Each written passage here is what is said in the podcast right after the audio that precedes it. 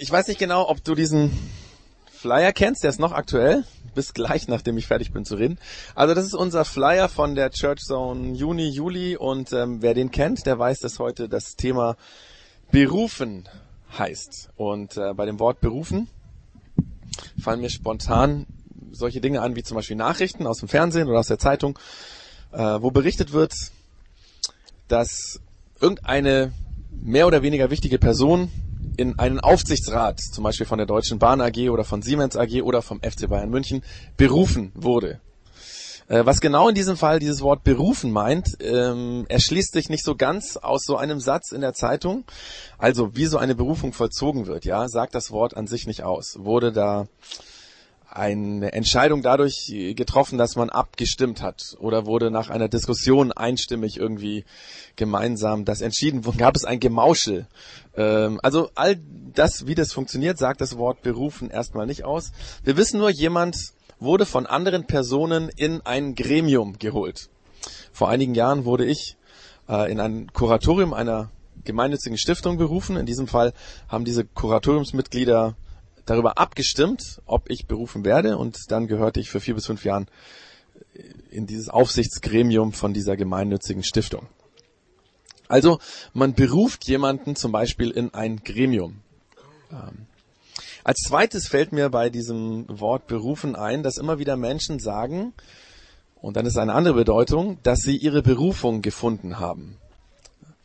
Ich habe in der letzten Woche äh, ein Editorial aus einem äh, aus der aktuellen Ausgabe der Zeitschrift Family äh, gelesen und dort hat der Chefredakteur darüber nachgedacht, wie er als Kind und als Jugendlicher wohl auf seine Eltern gewirkt hat und ob er damals als Kind seinen heutigen Ansprüchen, die er an seine Kinder stellt, gerecht werden würde.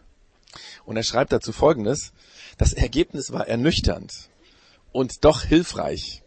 Denn natürlich hätte ich als Teenager oder Jugendlicher meinen eigenen Ansprüchen von heute nicht genügt. Und trotzdem habe ich mich entwickelt, habe meinen Beruf gefunden, lebe glücklich mit meiner Frau und freue mich meistens über meine drei Töchter. Aber bis dahin war es kein geradliniger Weg und das Ende war unterwegs nicht immer abzusehen. So viel aus diesem äh, Editorial von dem Chefredakteur von dieser Zeitschrift. Ein langer Weg, der nicht geradlinig verläuft und trotzdem zu einem Punkt führt, wo wir glücklich und erfüllt leben. Das ist das, was Menschen damit meinen, wenn sie sagen, ich habe meine Berufung gefunden. In diesem Fall bedeutet Berufung, dass sich Menschen sicher sind, dass das, was sie gerade tun, die Lebensumstände, in denen sie sich befinden, die Arbeit, die sie gerade machen, genau das Richtige für sie ist. Menschen, die davon reden, dass sie ihre Berufung gefunden haben, sagen damit, dass sie wissen, sie sind jetzt zum richtigen Zeitpunkt am richtigen Ort und tun das Richtige. Sie fühlen sich berufen zu etwas, was genau zu ihnen passt. Berufung meint an der Stelle, dass ich tue, dass ich das tue, zu dem ich gemacht bin. Also quasi meine Persönlichkeit, meine Begabung, meine Fähigkeiten, meine Kompetenzen treffen auf eine Rolle, auf eine Aufgabe oder Verantwortung und diese beiden Dinge passen perfekt wie zwei Puzzleteile zusammen. Dann sagt jemand, ich habe meine Berufung gefunden. An der Stelle mal in diesem recht chilligen Ambiente hier auf dem Sonntag eine etwas herausfordernde Frage, aber vielleicht kann man das ganz gut, wenn man so, also so liegt und sich äh, es gut gehen lässt, mal sich stellen diese Frage und zwar die herausfordernde Frage, kannst du sagen, dass du in dem eben beschriebenen Sinne deine Berufung gefunden hast? Oder suchst du noch deine Berufung? Oder hast du deine, die Suche nach deiner Berufung schon vor vielen Jahren aufgegeben?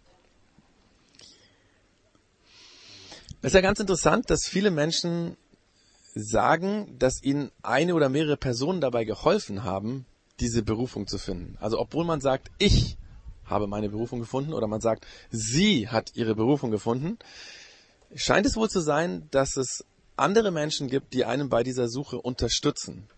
Das könnten Vorbilder sein, also Menschen, die jetzt mal so direkt nicht so viel mit dir zu tun haben, aber die ich mich mir so als Vorbild nehme. Es könnten aber auch Menschen sein, ähm, zu denen ich eine enge Beziehung habe, die mich coachen, die mich mentoren würden, also begleiten, ähm, die mich aktiv unterstützen. Oft fängt so eine Begleitung und so eine Unterstützungsbeziehung ähm, in jungen Jahren an. Kinder, Jugendliche, junge Erwachsene werden von anderen Erwachsenen begleitet. Manchmal bewusst, manchmal unbewusst. Und diese Erwachsenen helfen den Kindern, den Jugendlichen, den jungen Erwachsenen, ihre Berufung zu finden. Und damit sind wir dann auch bei dem großen Thema unserer Themenstaffel, steht auch hier drauf, Next Gen, die nächste Generation. Und dazu nochmal eine herausfordernde Frage.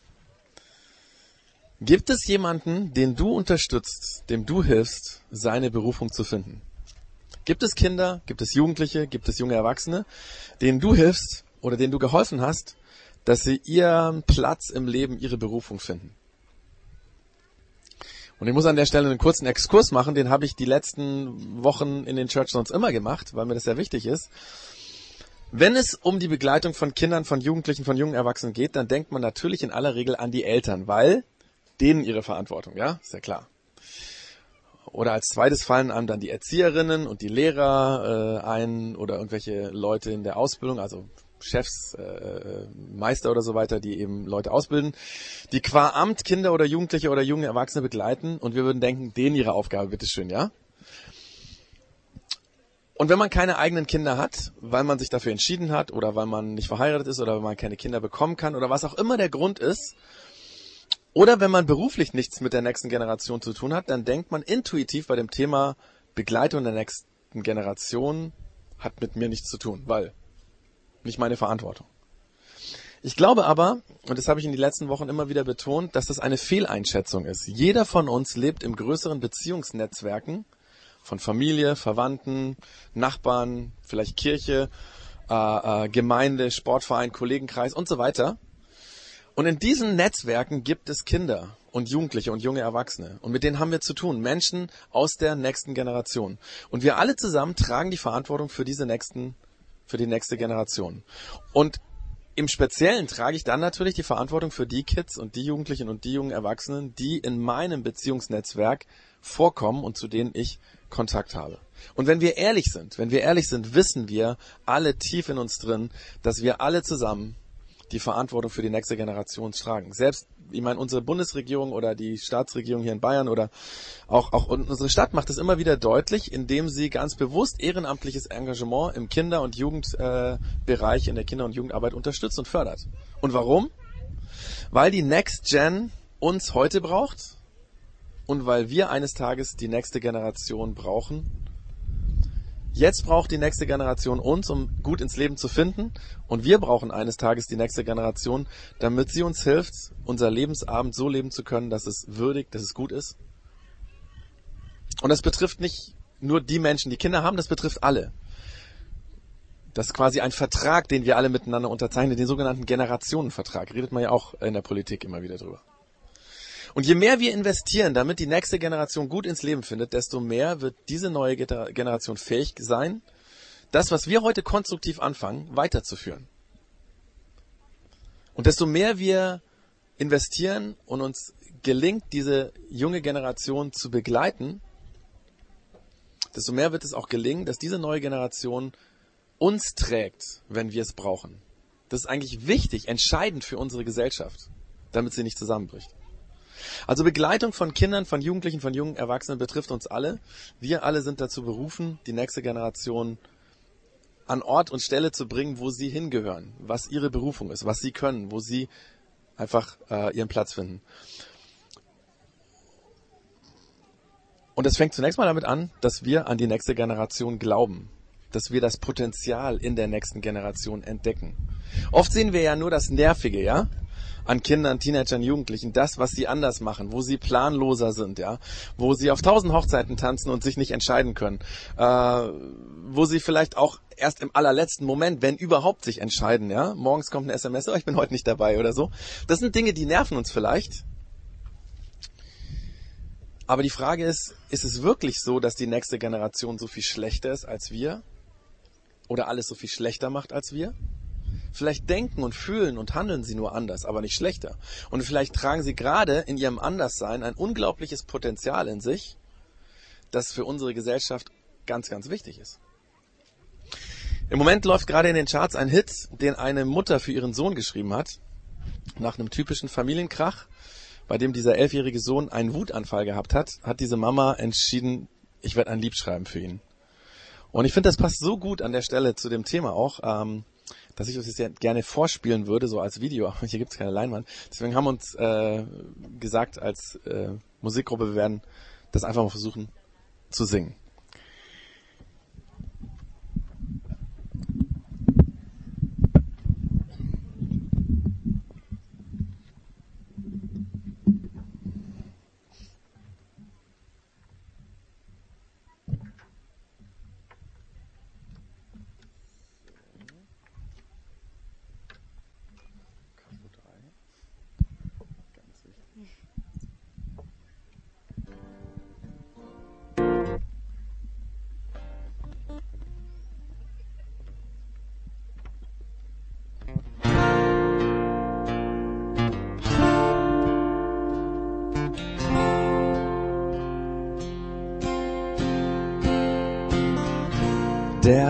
Applaus ist längst vorbei und dein Herz schlägt wie Blei. Jetzt jeder redet auf dich ein, trotzdem bist du so allein und du siehst so traurig aus. Komm in meinen Arm, lass es raus. Glaub mir, ich war, wo du bist und weiß, was es mit dir macht. Doch wenn du lachst, kann ich es sehen. Ich seh dich mit all deinen Farben und all deinen Narben hinter den Mauern. Ja, ich seh dich, lass dir nicht sagen, nein, lass dir nicht sagen, weißt du denn gar nicht, wie schön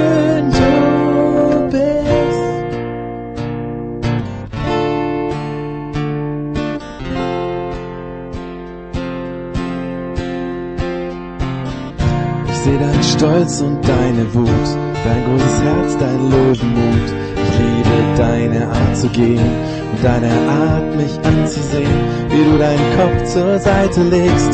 Immer seh ich, wie's mir geht. Du weißt, wo immer wir auch sind, dass ich dein Zuhause bin und was das mit mir macht, wenn du jetzt lachst. Seh ich mit all deinen Farben und all deinen Narben hinter den Mauern. Ja, ich sehe, lass dir nicht sagen, nein, lass dir nicht sagen, weißt du denn gar nicht, wie schön du bist.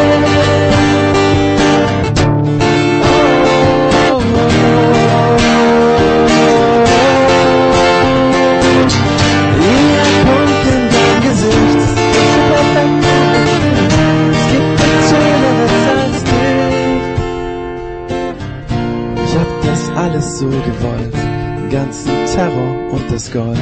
Ich hab nie was was gewollt.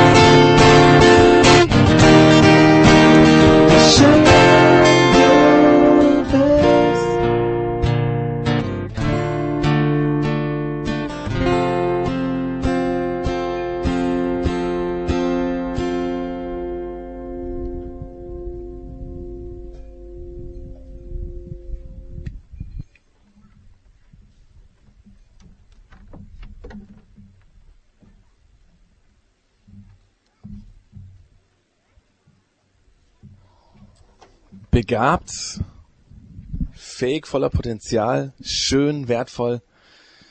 Das ist unsere nächste Generation. Egal, wie sie uns nerven. Aber wie hilft man Kindern und Jugendlichen und jungen Erwachsenen, das zu entdecken, was ihre Berufung ist? Das zu finden, was ihr Leben, wozu ihr Leben da ist? Und um eine Antwort auf diese Frage zu finden, würde man heute vermutlich nicht an allererster Stelle die Bibel aufschlagen. Vielleicht würde man sie gar nicht, aufsch gar nicht aufschlagen. Aber es ist interessant, dass in der christlichen Bibel immer wieder Tipps gegeben werden und auch Geschichten erzählt werden, die uns helfen können, richtig in die nächste Generation zu investieren. Und von einer Person, von der viel im Neuen Testament erzählt wird, können wir zu dem Thema auch viel lernen. Und zwar ist das der Paulus. Paulus war ein christlicher oder ein Leiter einer christlichen Gemeinschaft oder der ersten christlichen Gemeinschaften ganz am Anfang vor 2000 Jahren, als es der christliche Glaube ganz, ganz neu war. Und dieser Paulus wird, ähm, ich weiß nicht, wisst ihr wahrscheinlich, im christlich, kirchlichen, christlichen Kontext öfters mal Apostel Paulus genannt, obwohl dieser Begriff vermutlich uns nicht hilft, uns vorzustellen, wer das wirklich war. Äh, so rein äußerlich gesehen zum Beispiel, weil diese Begriffe Apostel oder Bischof oder Bischofsrobe, äh, vielleicht auch apostolischer Sitz oder so, ähm, diese kirchlichen Formen gab es damals nicht. Das war einfach ein ganz normaler Mann, ein wohl studierter, recht gebildeter Mann und ein sehr begabter Leiter, ein Gründertyp. Er hat ständig neue Gruppen, neue christliche Gemeinschaften gegründet. Und dieser Paulus, weil er ein guter Leiter war, hatte er viele Mitarbeiter. Sonst wäre er kein guter Leiter gewesen. Und ähm, einer seiner vertrauten Mitarbeiter hieß Timotheus. Dieser Timotheus war noch sehr jung. Vermutlich war er 18, 19 oder Anfang der 20er. Wir können das aus den Worten entnehmen, die der Paulus ähm, benutzt, wenn er mit diesem jungen Mitarbeiter geredet hat. Dazu werde ich mehr gleich noch sagen. Timotheus war sehr jung, eigentlich für das Verständnis von heute und damals auch zu jung, um eine größere Gruppe von Leuten zu leiten. Aber trotzdem sieht der Paulus in diesem Mitarbeiter ein enormes Leitungspotenzial, so dass er diesen Jugendlichen oder jungen Erwachsenen die Leitung einer ganzen christlichen Gemeinschaft überträgt. Wir würden heute sagen einer christlichen Kirche wissen nicht genau, wie groß diese Gruppe war. 50, 60, 100, 120, 200, 300 Leute. Timotheus wurde Leiter einer solchen christlichen Gemeinde. Paulus übergab ihm die Verantwortung und dann ist er weitergereist, weil er seine Berufung darin gesehen hat, dieser Paulus einfach verschiedene Gruppen, christliche Gruppen, die damals entstanden sind, zu betreuen. Also der Timotheus alleine. Und in diesem Zusammenhang schreibt der Paulus, ein guter Leiter, er begleitet seine Leiter, er schreibt ihnen einen Brief, damals keine WhatsApp oder so gab's noch nicht, aber er hat einen Brief geschrieben. War damals sehr viel aufwendiger, bis der den Timotheus erreicht hat. Aber dem Paulus war es wichtig, um seinen Mitarbeiter zu coachen. Und in diesem Brief, der im Neuen Testament überliefert ist, ähm, steht etwas, eine Passage, die uns helfen kann, die ich jetzt auch vorlese. Da schreibt der Paulus zu dem Timotheus, niemand hat das Recht, auf dich herabzusehen, weil du noch so jung bist. Allerdings musst du in jeder Beziehung ein Vorbild sein. In allem, was du sagst und tust, in der Liebe, im Glauben, in der Selbstbeherrschung? Solange ich nicht wieder bei euch bin, liest du in den Gemeinden aus der Heiligen Schrift vor, ermutige, ermutige die Christen und unterweise sie im Glauben. Und setz dabei die Gabe ein, die Gott dir schenkt. Er hat dich ja durch eine Prophetie für diese Aufgabe bestimmt und die Leiter der Gemeinde haben dir die Hände aufgelegt und dich gesegnet. Ich habe jetzt hier auf dem Sonnendeck keinen Beamer und keinen äh, Monitor, mit dem ich jetzt im Einzelnen auf diesen Text eingehen könnte und ihn genau erklären könnte, worum es da geht. Ich will aber ein paar Dinge rausziehen, die, glaube ich, wichtig sind.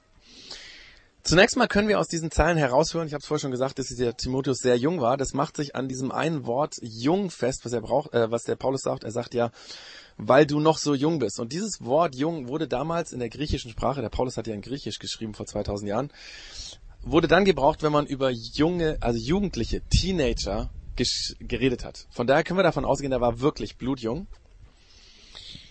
Also wie hilft der Paulus diesem blutjungen Timotheus seine Berufung als Leiter, ein, Leiter einer wahrscheinlich größeren Gruppe ähm, zu finden? Und das Erste, was wir hier raussehen aus dem Text, er traut ihm was zu. Und zwar traut er ihm zu, ein Vorbild für andere zu sein. Für uns ist so ein Denken komisch, weil Vorbilder sind ja eher Menschen, die etwas älter sind, die schon mehr Lebenserfahrung haben. Und das war vor 2000 Jahren ganz genauso. Vorbilder waren eher ältere Menschen. Aber der Paulus traut diesem Jugendlichen zu, dass er, egal wie alt er ist, für Menschen, mit denen er zu tun hat, die er leitet, ein gutes Vorbild sein kann. Er soll Vorbild sein in dem, was er redet und wie er redet. Er soll Vorbild sein in dem, was er tut, wie er lebt. Er soll Vorbild sein in einem liebevollen, wertschätzenden Umgang mit anderen. Er soll Vorbild sein in dem, wie er glaubt und Gott vertraut. Und er soll Vorbild sein, indem er sich selbst beherrscht. Und ich habe gedacht, krass, wenn man einem Jugendlichen, der gerade dabei ist, erwachsen zu werden, sowas anvertraut und sagt, ich glaube, dass du so vorbildlich leben kannst. Der Paulus tut das. Er glaubt an den Timotheus. Er sieht sein Potenzial. Und in, indem, dass er dem Paulus, äh, dem Timotheus das zutraut, ermöglicht er ihm, sein Leiterpotenzial zu entfalten, weil er ihn freigibt. Weil er sagt, du kannst das. Ich glaub an dich. Weil er ihn nicht einzwängt und sagt, pass auf, so und so, Regel 1, 2, 3, sondern er sagt, hey, du kannst das, ich vertraue dir. Paulus gibt seinem jungen Mitarbeiter Verantwortung, weil er an ihn glaubt. Und diesen Punkt können wir von Paulus lernen. Wir helfen Kindern und Jugendlichen, ihre Berufung zu finden, wenn wir an sie glauben, wenn wir ihnen zutrauen, dass sie das können. Oft ist es ja so, dass wir erstmal möchten, dass Jugendliche sich bewähren. Ja, zeig erstmal, dass du vertrauenswürdig bist und dann übergebe ich dir Aufgaben. Ich glaube aber, dass es oft ein Problem ist, weil das Jugendliche einzwängt. Ich habe in meinem Studium einen Kommilitonen gehabt, ähm, schon etliche Jahre her. Ähm, der war ein guter Theoretiker, aber für praktische Dinge, die konnte er nicht. Ja, werkeln, was reparieren, bauen, Fehlanzeige. Er traute sich das auch überhaupt nicht zu. Und irgendwann saßen wir mal zusammen auf einem Bierchen und dann hat er uns erzählt, warum. Er hat gesagt, ähm, als Kind war er oft dabei, als sein Vater was repariert hat oder was gewerkelt hat, hat sich dann so daneben gesetzt und wie so Kinder sind, hat er dann auch den Hammer genommen oder auch den Schraubenzieher genommen, hat bisschen geklopft oder was geschraubt. Und jedes Mal, wenn er so einen Schraubenzieher genommen hat und versucht hat, eine Schraube reinzudrehen, kurz später hat der Papa ihm den Schraubenzieher weggenommen und gesagt, hey komm, vergiss es, das machst du ganz falsch. Komm, lass mich das machen, das kannst du so und so nicht. Und das ist immer und immer wieder passiert, bis dieser, bis dieses Kind, dieser Jugendliche geglaubt hat, ich kann das nicht. Ich kann das nicht. Und das war so tief drin, dass er auch dann, als er gerade junger Erwachsener war, mit mir zusammen studiert hat, die Finger von allen praktischen Dingen gelassen hat, weil er gesagt, ich kann das nicht. Wer weiß, vielleicht wäre super praktisch gewesen, aber man die Vision oder diesen Traum, so zu sein wie der Papa, hat ihm sein Vater genommen. Das kannst du nicht. Es ist so wichtig, dass wir der nächsten Generation was zutrauen. Sagen, mach doch mal, versuch mal, ich zeig's dir und dann machst du. Letztes Wochenende war ich mit äh, unserer Teenagergruppe Wave im Allgäu auf einem Camp und ähm, wie man so als Musiker ist, ich nehme natürlich meine Gitarre mit, weil ne, kann man gut gebrauchen, bei abends beim Lagerfeuer und so kann man Songs singen. Aber nicht lange nachdem wir am Freitagabend angekommen sind, ähm, habe ich mir entschieden, du wirst dieses Wochenende deine Gitarre nicht auspacken. Weil die Teens hatten nämlich auch zwei Gitarren dabei und zwei Ukulelen. Und kurz nach, am Abend nach der Vorstellungsrunde haben die angefangen, Chart-Hits mit Gitarre zusammen zu singen. Und als ich das gehört habe, habe ich gesagt, lass deine Gitarre stecken, die brauchst du dieses Wochenende nicht, weil die können das selber. Die können das richtig gut. Lass die machen. Und die Kids waren der Hammer. Die waren echt der Hammer. Weil ähm, am Samstagabend eine Szene, ja, also die haben die ganze Zeit irgendwie gesungen, aber am Samstagabend ähm, fünf Teens oder sechs waren es in der Küche, haben noch abgespült, aufgeräumt. Und dann haben die angefangen, teilweise mehrstimmig Songs aus dem High School Musical zu singen. Und das war so krass perfekt. Ich meine, die Akustik in, dem, in dieser Küche war auch geil, ja. Das hättest du aufführen können. Die hätten hier stehen können und das singen können. Das war der Hammer. Und was die jetzt brauchen, ist, glaube ich, jemand, der sie begleitet, der Coach, dass dieses musikalische Potenzial, es vielen von denen da ist, einfach, dass es rauskommt, ja, dass sie das gut einsetzen, dass sie diese Begabung fördern, dass, dass sie ähm, ihre Begabung noch mehr entdecken, dass sie richtig, richtig gut sind in dem, was sie schon können. Kinder und Jugendliche entdecken ihre Gaben und ihre Fähigkeiten, ihre Berufung, wenn wir ihnen zutrauen, dass sie selbst was können, wenn wir sie machen lassen, wenn wir ihnen vertrauen. Und dann macht der Paulus etwas, was super wichtig ist. Er sagt nicht nur, du kannst das, sondern er gibt ihm, dem Timotheus, drei konkrete Anweisungen. In diesem Fall war das einmal, lies den Menschen aus den, der Heiligen Schrift vor, aus der Bibel, würden wir heute sagen. Es war ja damals so, es hatte nicht jeder eine Bibel zu Hause. Ganz im Gegenteil. Es gab sehr wenige ähm, ähm, Exemplare überhaupt von dem Alten Testament damals, von der jüdischen Bibel, die die damals gelesen haben. Der Timotheus hatte wohl Zugang zu etlichen von diesen Schriften. Das waren ja auch keine Bücher, ja, Schriftrollen. Und der Paulus hat gesagt, lies den Menschen daraus vor. Das ist eine Aufgabe. Zweite Aufgabe, ermutige sie. Gegebenenfalls ermahn die Leute. Zeig ihnen den richtigen Weg. Und das dritte, Erklär ihnen, wer Jesus ist. Erklär ihnen den Glauben. Ja? Erklär ihnen, was wichtig ist beim Glauben an Jesus. Der kommt übrigens jedes Jahr. Da muss man dann immer kurz warten und dann müssen wir beim ADAC anfragen, ob das irgendwas Spezielles ist um die Uhrzeit. Also, Menschen und speziell junge Menschen finden dann ihre Berufung, wenn sie konkrete Aufgaben und Verantwortungsbereiche bekommen. Wenn sie etwas tun können, wenn sie etwas ausprobieren können. Natürlich passieren dabei Fehler. Aber das ist ja gerade gut. Man sagt, aus Fehlern lernt man am allerbesten. Weil man etwas falsch macht, dann versucht man es nochmal, vielleicht nochmal falsch und dann macht man es zum dritten Mal vielleicht richtig.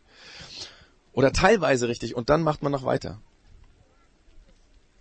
Hauptsache ist, dass man junge Menschen, die nächste Generation in diesem Prozess begleitet. Und ich will das an der Stelle ganz konkret machen. Denk mal an die Kinder und Jugendliche, mit denen du zu tun hast. Nimm dir am besten einen von diesen Kindern, einen von diesen Jugendlichen raus, weil alles zu viel. Einen, der dir besonders am Herzen liegt. Welche Aufgabe könntest du diesem Kind, diesem Jugendlichen, diesem jungen Erwachsenen übergeben? Das könnte ein Nachbarschaftsjunge sein, das könnte ein Mädchen im Verwandtenkreis sein, das kann ein Kind bei uns im Projekt X sein. Welche Aufgabe könntest du diesem Kind, diesem Jugendlichen, diesem jungen Erwachsenen geben? Und dann traue ihm zu, dass er das wirklich tun kann. Also nicht zu dem Jugendlichen nach zweimal den Schrauber wegnehmen und sagen, ja, kannst du nicht, mache ich selber. Ja? Ist dir jemand eingefallen, ein Kind, ein Jugendlicher, dann mache ich dir Mut, gib ihm eine Aufgabe. Das muss nichts Großes sein. Bei uns in der Kirche könnte es das sein, dass man jemanden, so ein Kind mit aufbauen hilft, ja. Also, das fängt ja schon bei den ganz, ganz Kleinen an. Der kleine Manuel, das ist der Sohn von äh, einem unserer Techniker, der möchte dann irgendwie das Kabel, ja, in die Buchse reintun. Hey, genial! Lass ihn das machen. Zeig ihm, wie das geht. Ja, auch wenn er erst irgendwie zwei Jahre alt ist. Ähm, das könnte, ja, vielleicht irgendwie in der Nachbarschaft sein, einem Jugendlichen mal, wenn was dran ist, rumzuschicken in der Nachbarschaft, eine Information abzufragen. Keine Ahnung, wollt ihr auch irgendwie mit Öl tanken oder was weiß ich. Ja, einfach irgendwas Simples. Ähm, ich bin total begeistert. Es gibt hier in Augsburg einen Profimusiker, der heißt Benny Benson. Weiß ich, wer den kennt. Ich war schon mal auf einem Konzert von dem. Der ist auch Musiklehrer und ich habe den letztens gefragt, ob er bei unserer Kundgebung im Herbst zum Thema Menschenhandel, das ist so ein Thema, was wir als Projekt X immer wieder auf den Plan bringen. Wir machen eine Kundgebung auf dem Rathausplatz und da habe ich den Benny Benson gefragt, könntest du dir vorstellen, Musik zu machen? Er hat sich das gut überlegt, hat sich anguckt, was wir da so machen und hat gesagt, mach ich. Und weißt du was? Ich bringe ein Mädel mit, die bei mir im Gitarrenunterricht ist und mit der zusammen schreibe ich einen Song für euch.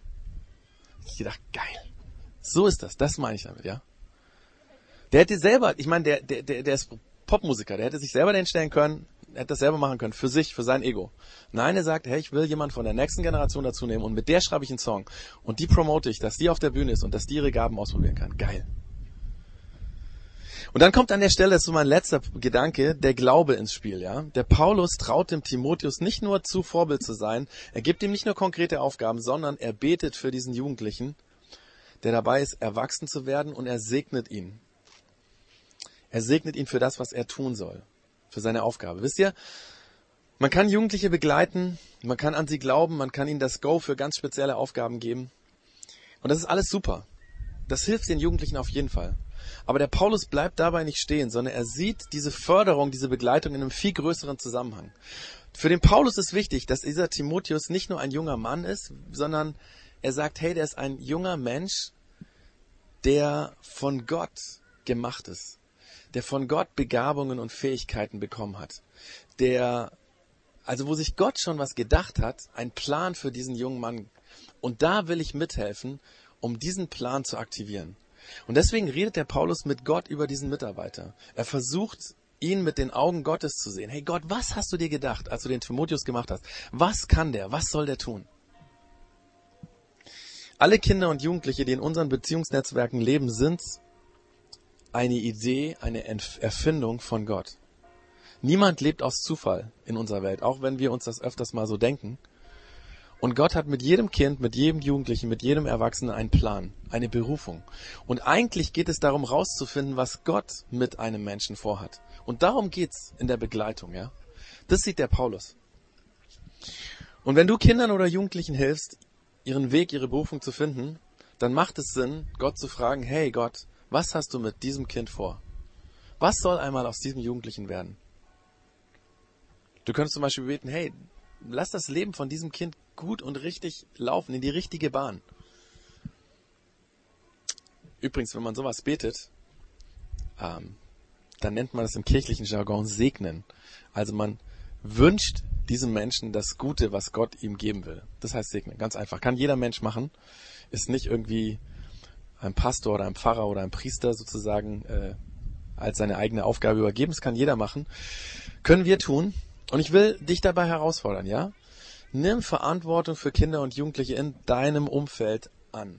Überleg, wie kann ich helfen, dass die Schritte weitergehen können in ihrem Alter, wo sie gerade sind, damit sie ihre Berufung finden.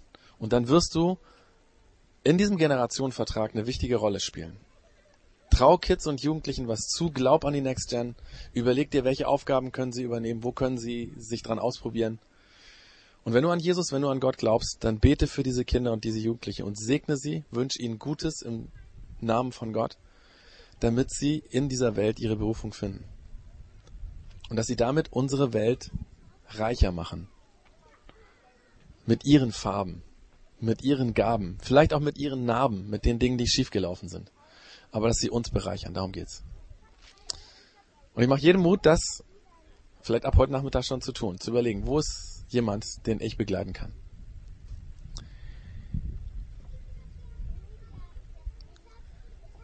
Und weil das nicht so ganz einfach ist, weil man sich manchmal auch überwinden muss, vielleicht das zu tun, weil das auch vielleicht manchmal nicht das Bequemste ist. Deswegen bete ich jetzt noch, dass Gott uns dabei hilft, dass uns das gelingt. Und dass jeder, egal ob er Kinder hat, egal ob er irgendwie in einem Job ist, wo er mit Kindern zu tun hat oder mit Jugendlichen, dass jeder die eine Person findet, die er unterstützen kann. Und wenn wir alles machen, wow, dann sind schon, weiß nicht, wie viele sind heute hier? 60, 70 Kids? Das wäre geil, oder? Jesus, danke, dass du dass du diesen Generationenvertrag, glaube ich, eingebaut hast in die Welt. Dass einfach die nächste Generation uns heute braucht, dass wir sie auf die Spur bringen, ihre Berufung zu finden und dass wir, wenn wir älter werden, diese nächste Generation brauchen, dass sie uns hilft, alt zu werden.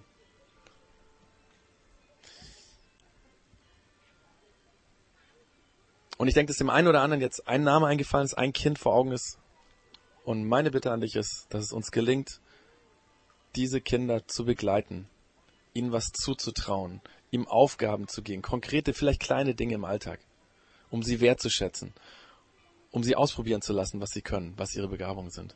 Und dass sie damit auf eine Spur gebracht werden, wo sie ihre Lebensberufung finden. Dass sie eines Tages sagen können, ich habe meine Berufung gefunden und der oder der hat mir geholfen. Danke, dass es Sinn macht, weil das unsere Welt ist und weil du unsere Welt so gemacht hast. Amen.